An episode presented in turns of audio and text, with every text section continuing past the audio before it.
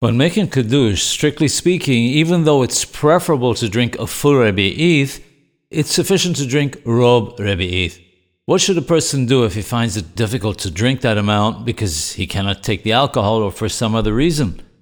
In such a case, he should taste some of the wine and have another man present drink a rob rebi'ith.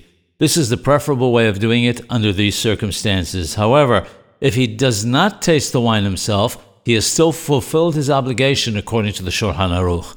Ideally, everyone will taste the wine. If there's no one present who can drink the majority of a rebi'ith, each person should drink a little so that together they will have drunk the required quantity. In a situation where there is no other option, this method is acceptable even though it takes some time for everyone to drink.